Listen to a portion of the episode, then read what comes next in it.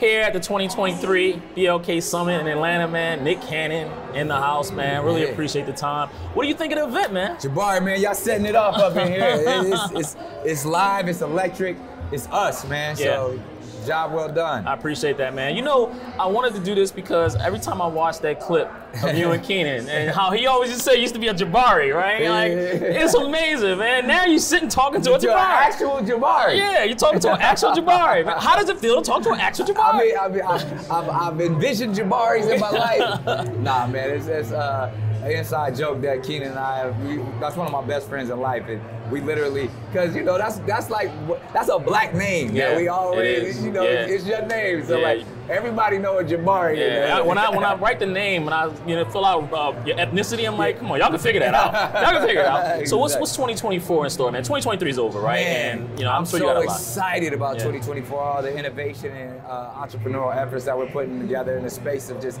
content, ownership, assets, acquisitions. You know what I mean? Like, um, I've had the opportunity throughout my career to kind of watch the game shift and be able to adapt. Uh, and now I'm in that space, man, of really building platforms to give others opportunities. So, you know, we got a few new shows. We got the Future Superstar show that just launched uh, that really is about the next generation of music artists.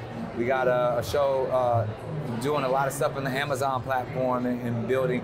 You know, they have so much going on from the spaces of commerce and content Yeah. merging together. So I'm on there daily. I'm on Twitch. I'm on Prime. I'm on Freevee. So Yeah. we're doing stuff with them, and then of course building this Wild 'N Out brand to kind of continue to sustain in the space of you know content creators, comedy, and really just brand innovation. Yeah. What's the future of Wild Out, man? Because you just mentioned, I mean, it was with MTV for a long time. I Yeah. mean, do you continue on that path, or I do think you it's go? grown beyond it. You Yeah. know what I mean? I, you, I love what Paramount is doing of how they, you know, kind of compartmentalized everything, but still keeping everything under the uh, Paramount umbrella. So now it's not Wild 'N Out isn't just MTV, it isn't just BET, it isn't VH1. It's its own brand, uh, and you'll see that more and more. It's uh, Paramount's most number one digital brand out of all of their, you know, entities combined. So I'm excited to just allow it to grow and continue to partner with them uh, and allow it to stand on its own because that's where it's going. Like we used to, you know, turn to a certain channel to watch something.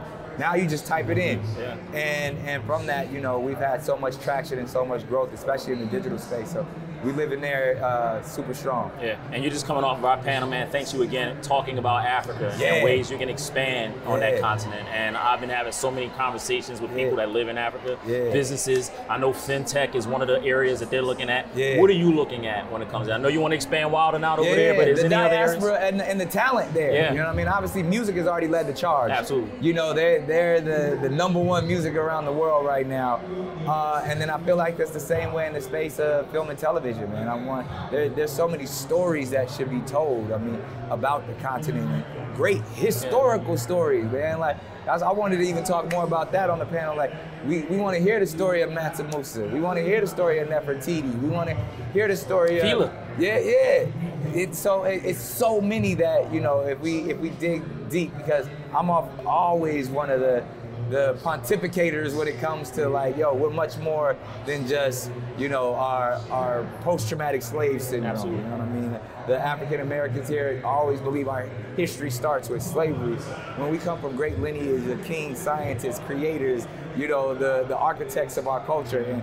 I want to be able to help tell those stories. Yeah, yeah.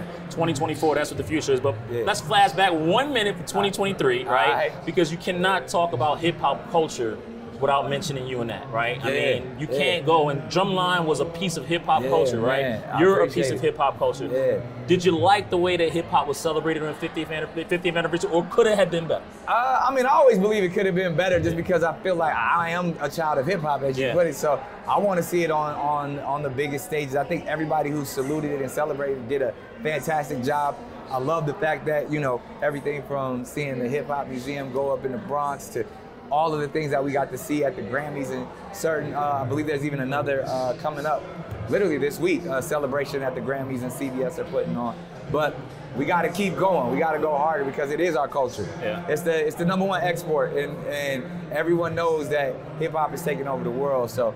And, and it's still young. It's Yeah. 50, but I, I, I want them to scream it, scream it louder from the mountaintops. But uh, every celebration has been dope, and it's so dope to see our OGs get recognized. Absolutely. You know what I mean? And and bring it together with you know everybody who's who's moving and shaking in the culture right now. I think Jay did it.